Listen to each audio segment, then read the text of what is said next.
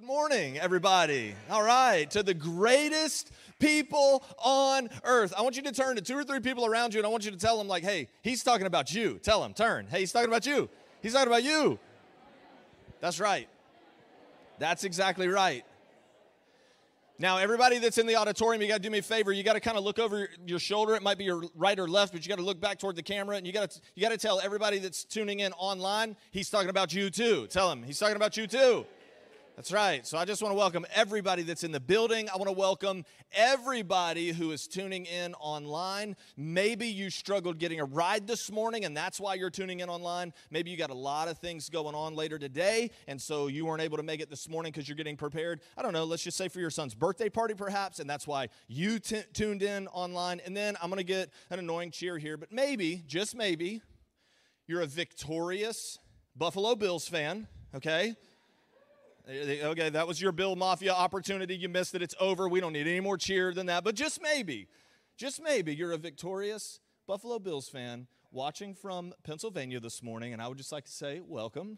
Thank you for tuning in. And I would also like to say to you in Pennsylvania and to you on row one, happy seventeenth wedding anniversary. Is that right? seventeen years? Congratulations. Congratulations. All right. All right. So now that we've all been welcomed, if you're a guest here, I want to welcome you. My name is Josh. I have the privilege to serve as the lead pastor here, and I'm excited to get into today's message. Are you ready for today's message?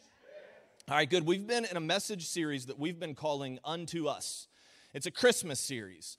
And what we've done is we've walked slowly through this one verse week after week, and we've been looking at this description that was given about Jesus who was going to be born. And this description from the prophet Isaiah describes who Jesus would be. And we're going to go there in Isaiah chapter nine, verses six and seven. The prophet Isaiah says this, "For unto us a child is born, unto us a son is given, and the government will be on his shoulders. And he will be called Wonderful Counselor, Mighty God, Everlasting Father, Prince of Peace." And so because we're in the third week of the month, we're on the third description of Jesus. In week one, we talked about him being the Wonderful Counselor. If you were with us last Sunday, you heard us talk about how he is our mighty God. Today, we're going to look at him being our everlasting Father. And then next Sunday, when we meet online only, everybody, next Sunday, we will. Where, where are we going to meet? Online. Online only. We will be hosting our Christmas Eve service right here at four p.m., but we are going to meet next Sunday online only. And I want to I want to emphasize that we have put together, I guess we're putting together, a Christmas Day online-only service for you. It's going to be very small, very cohesive, and our hope is that you'll just be able to put it into your day at some point. So it's going to post very, very early in the morning and just be there at your disposal. You can go to c o t r dot live to find it, or you can search Church on the Rock, Saint Augustine on YouTube, and you'll find it there. And here's what I want to say. Here's what I want to say. That for, for, for many, many people, I'm, I'm just plugging next Sunday really quick, and then we'll come back to Everlasting Father. You good? But they say, and the song says, that it's the most wonderful time of the year. But for a lot of people, it simply isn't.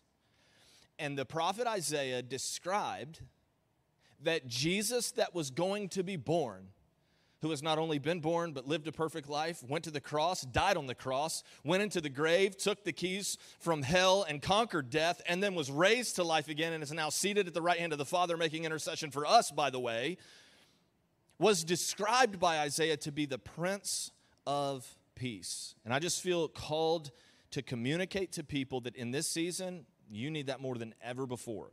So I'm, I'm, if, if that's you, please make time to listen to that message next week. If you know somebody that you think, man, that would really be important for them, I would encourage you, copy the link, send it to them, teach them, show them, get them connected. I just feel like God has called me to speak to people next week that need the Prince of Peace. Amen. That's that's next week's plug. Today, we're going to talk about Jesus being the everlasting Father. And anytime you bring up the Father, you start talking about fatherhood, it can evoke a lot of different kinds of emotion. You can have you can have a variety of such. You can have people that have that have terrible experiences with Father. Just terrible. Maybe your dad was absent or awful or whatever, and anytime the concept of fatherhood comes up, It's it's not a good thing for you. It's it's a negative nostalgia. You're like, I don't really want to go there. Maybe you are so disassociated from what a father could be, should be, or what you desired it to be that the concept of fatherhood for you is just really difficult. Maybe you're neutral on the subject. Like, yeah, my dad was all right. You know, whatever. I mean, he was around. I mean, he wasn't perfect, but he wasn't awful. And for you, it's just it's a little bit more of a neutral thing. Others of us may have this incredible experience. Like, in your opinion, you had the best dad ever. And anytime we talk about fatherhood and God the Father, you're just like, yes, because you embrace the concept of what a father is or or was or could be. Some of you right now, it's it's a it's a tear in your heart because the father you had, you no longer had. And so the concept of fatherhood can just evoke a wide variety of emotions. I think we all could agree, yeah? Now, here's what I want to invite us to do today in the best way that you can, regardless of your experiences, your opinions, or feelings when it comes to the idea of a father. I'm going to ask you to do everything in your power to remove yourself from those feelings. Because no matter what side of the spectrum or anywhere in between your father landed, none of them even come close to a comparison to Jesus, our everlasting Father. The best of the best dads that could ever be described in our church family don't even come close to the idea of Jesus, our everlasting Father. And that is hard to wrap our minds around, but the truth is, and no offense to your dad, it just doesn't even come close. And I want us to do our best to just look at Jesus for the Father that he, in my opinion, describes himself to be. And so what I want to do is I want to take you to a very popular passage of Scripture. Many of you may have heard of it. Some of you perhaps have not heard of this, but there's a story in the Bible, and it's the story known as the parable of the prodigal son. Ever heard of it? If you haven't heard of it, that's okay. I'm going to catch you up to speed today. You'll know exactly what we're talking about the whole time. The story is a is a parable, which means it's something that Jesus is using as an illustration. Jesus was a world-class storyteller, and he would use these stories when he communicated to help people have an understanding of principal truths and, and thoughts and, and hearts that he had toward people or something that he wanted to teach. He was, he was like the best at it.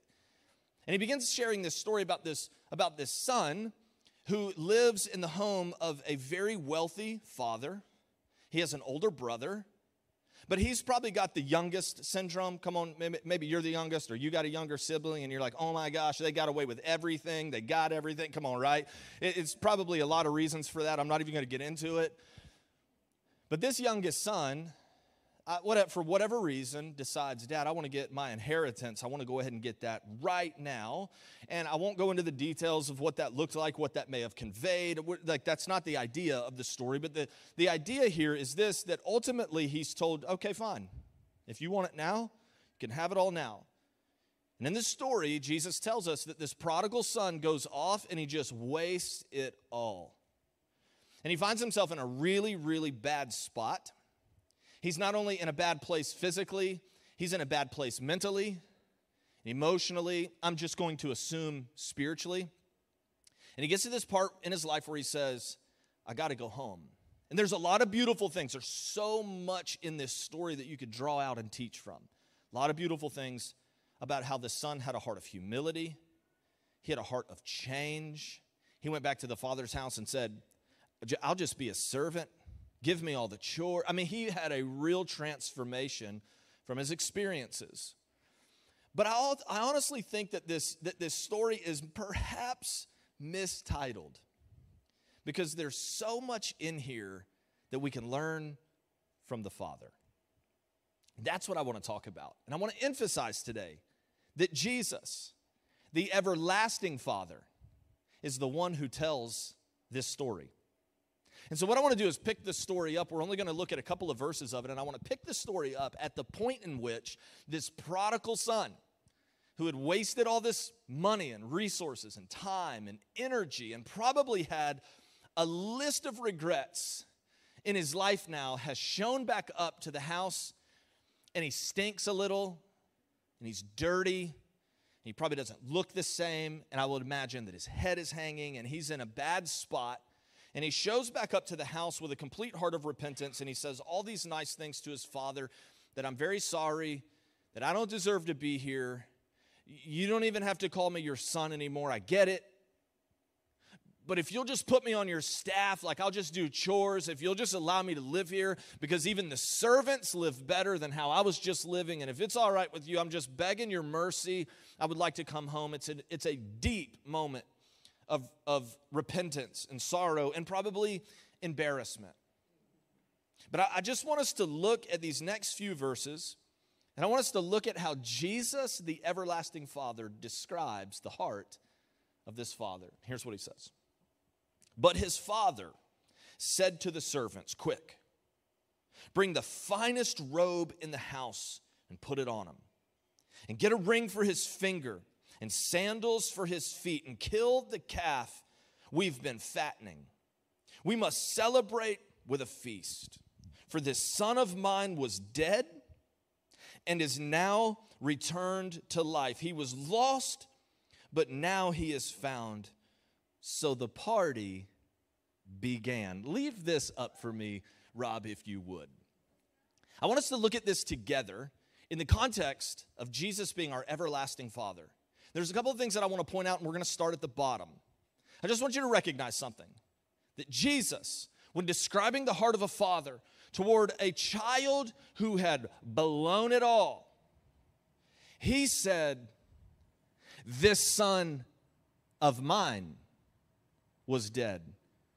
Can I just talk to the parents in the room for a moment? Because how many times has your kid screwed something up, got in trouble at school, broke something, misbehaved, got thrown out of the movie theater, et cetera, et cetera, and then you get back home and you start talking to your spouse and you say, that son of yours, you know what he did today? Can you believe what she said to me, this child of yours? And it doesn't it doesn't don't we have this tendency? Doesn't it seem like when they misbehave, we would like to cast the, the identity and the ownership to the other side of the creation? Right?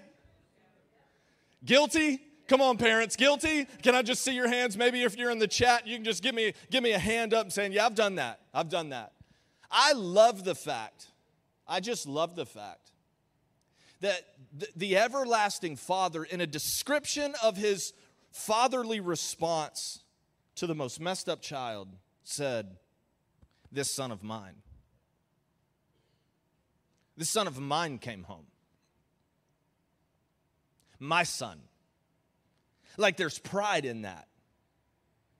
And I can't imagine how it must have made the young man feel. But there are some things that he says. He says, I want you to get a robe and a ring and some sandals. And what I want to do is I want to unpack this a little bit, and I want to talk about what these three elements may represent from our everlasting Father. Number one, the robe is, I believe, the everlasting Father's way of saying, I got you covered. The everlasting Father covers you. Let me say it like this. He has your back. There's something unique and special about a covering that sometimes is hard to appreciate or even understand. Because, again, I'll speak to the parents in the room for just a moment. Like your kids, those little tiny people living in your house, whether they are three or thirty-three. And some of you guys are like, pray for us. We're trying. We're like... But regardless, there's a gap between their understanding of how you cover them, isn't there?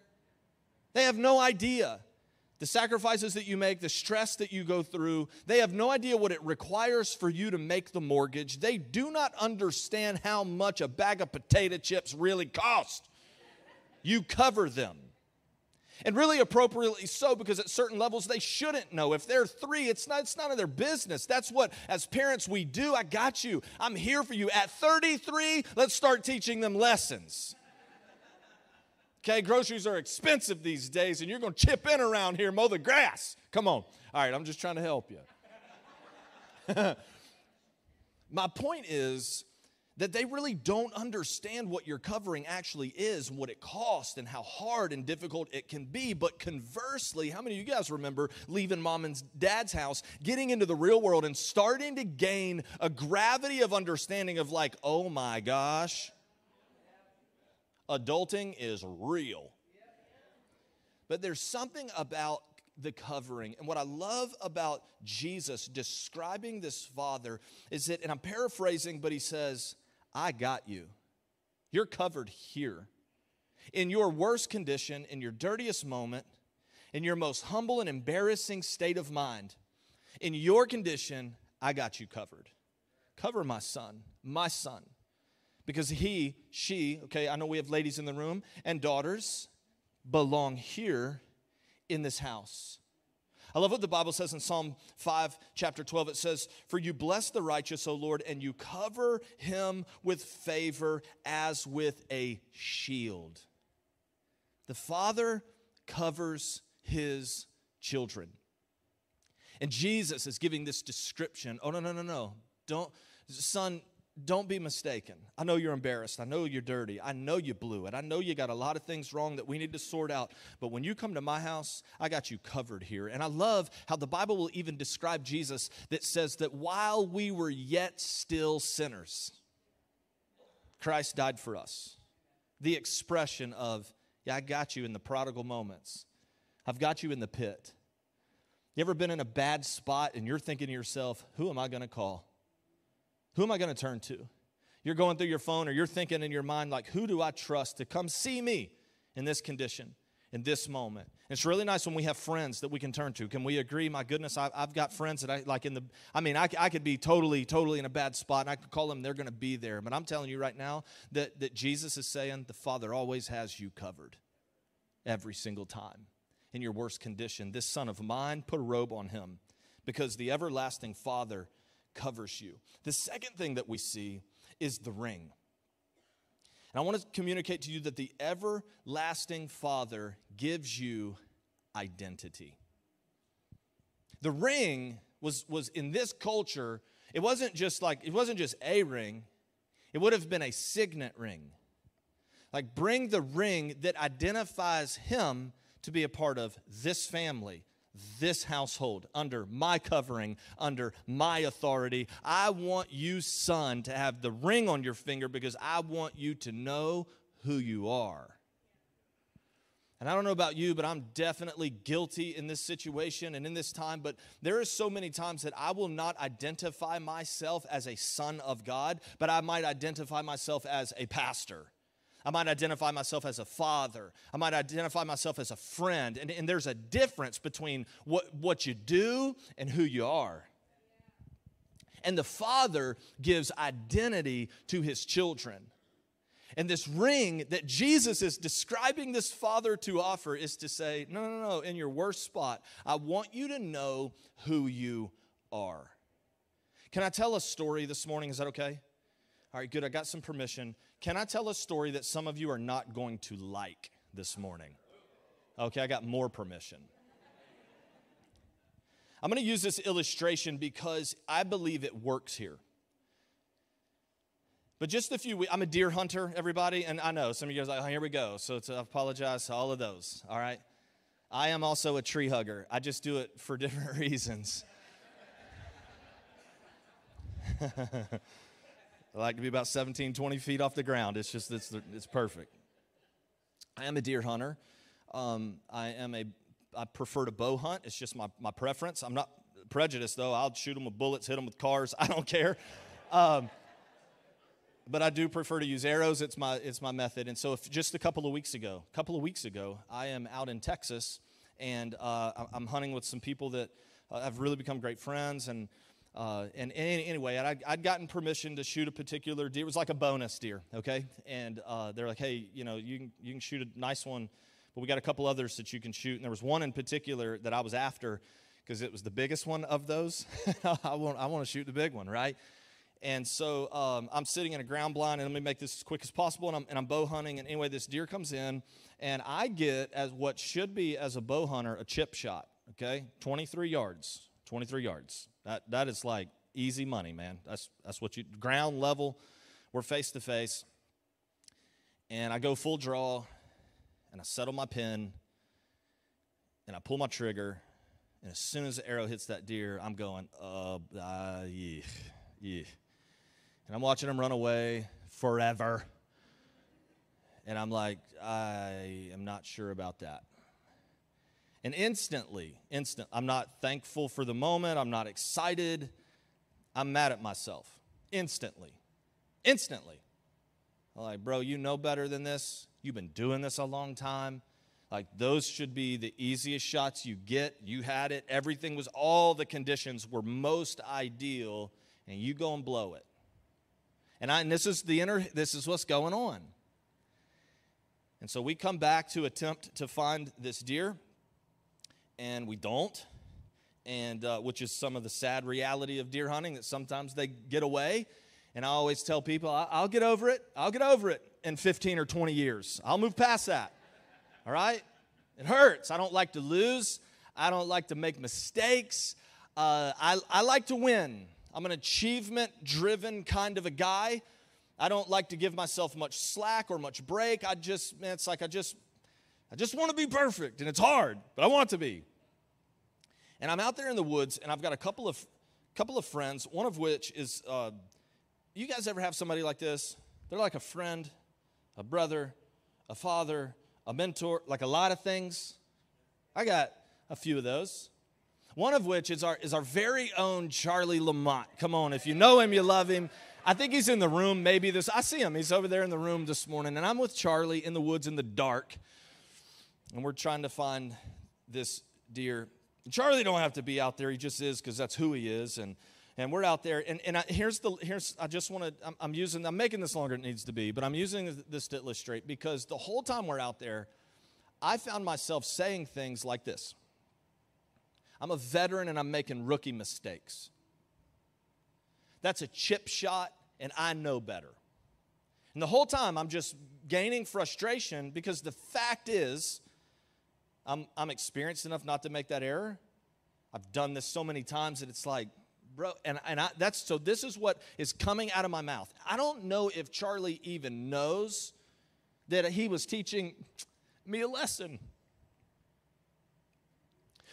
Because every time that I would say something to that effect, I'm playing like a rookie, he would immediately say, no, no, no, and he would say something positive in return. And Charlie, I don't even know if you know, it's natural. Just the, the amazingness just falls out of his pockets. I don't know how he does it. I really don't. But when I grow up, I want to be Charlie Lamont. And every time that I would say that I should know better than this, and I can't believe it, he would every single time reinforce something positive back to me. And it wasn't me. I wasn't looking for compliments. I didn't want no compliments. I didn't deserve no compliments. I deserve to be beaten for this. You know, this is how I feel, right? But every single time that I would throw anything negative or condescending in my own direction, it was as if, like a father, he refused it. And it was like he covered me. And he refused to let me say what I was saying. He refused to, he was trying to defend my identity. And I, and I, and I walked away that night thinking, that is real, powerful love. And this is what Jesus, our everlasting Father, wants to do for you.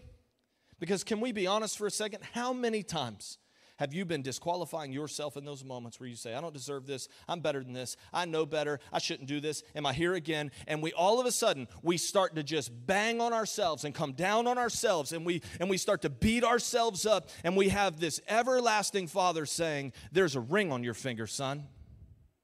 You need to understand who you are. You are my son. And I just want to preach to the people for a second who are like me, because I this is so hard for me to balance, but I'm working on it. We have life groups that are built for this. They're called Freedom in Christ, and it's about knowing your identity and who he is. But I struggle so hard to understand that my identity is a son of God. My identity is not what I do.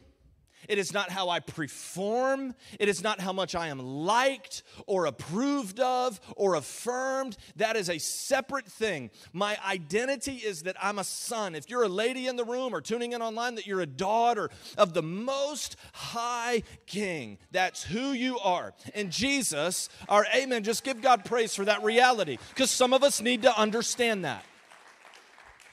And Jesus, our everlasting Father, is saying, I cover you. There's a robe over you. You belong here, and I'll shield you from the attack of the enemy. The ring says, no, no, no, no, no. I don't believe that about you. I'm not going to listen to you say those things about you. I don't want that thinking to be repetitive. You are my son. You are my daughter. And he just reinforces the identity, who you are in Christ Jesus. And Jesus is saying, the everlasting Father acts like this, treats you like this, loves like this. John chapter one, verse twelve, the Bible says, to all who did receive him, who believed in his name, he gave the right to become what? Children of God. Children of God. There's nothing to do with calling in there. It's identity and who you are. Children of God. Last thing that I'm going to emphasize in this story, in these few verses, is that the Father said, go get sandals and put them on his feet. Put a robe on him and cover him. Put a ring on him and identify him. And go get shoes and put them on him, because the everlasting Father gives you purpose. Purpose. Purpose is different than identity. My identity is a son of God. My purpose is a father, a husband, a pastor, a friend, successful whitetail deer hunter. We'll just throw that in there. I'm kidding. That's not purpose. It's just fun. But but too often times we'll, we'll link purpose to identity. And what we'll do is we'll disqualify ourselves because our performance is poor. And I'm not good enough. I don't measure up. And we'll disqualify ourselves like the son. I don't belong here. I'm not worthy to be called your son. Just put, just give me chores to do.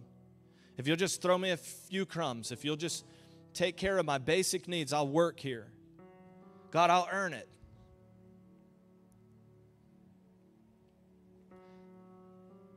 I'll prove.